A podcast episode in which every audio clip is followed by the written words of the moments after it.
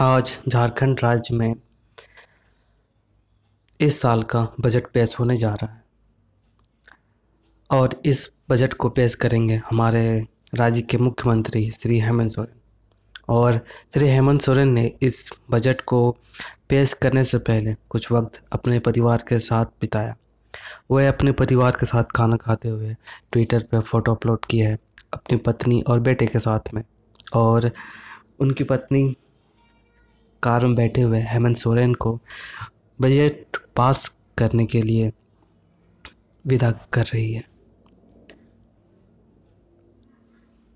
इस पर बहुत से लोगों ने बधाइयाँ भी दी है और ये उम्मीद किया है कि इस साल का बजट हमारे लिए बहुत ही अच्छा बजट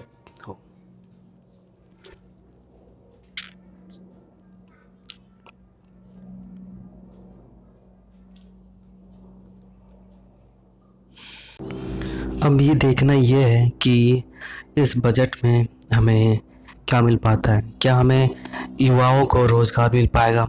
किसानों के लिए क्या है इस बजट में? और बाकी छोटे व्यापारियों के लिए क्या हुआ है? तो जैसे बजट पेश होता है, बने रहिए हमारे साथ।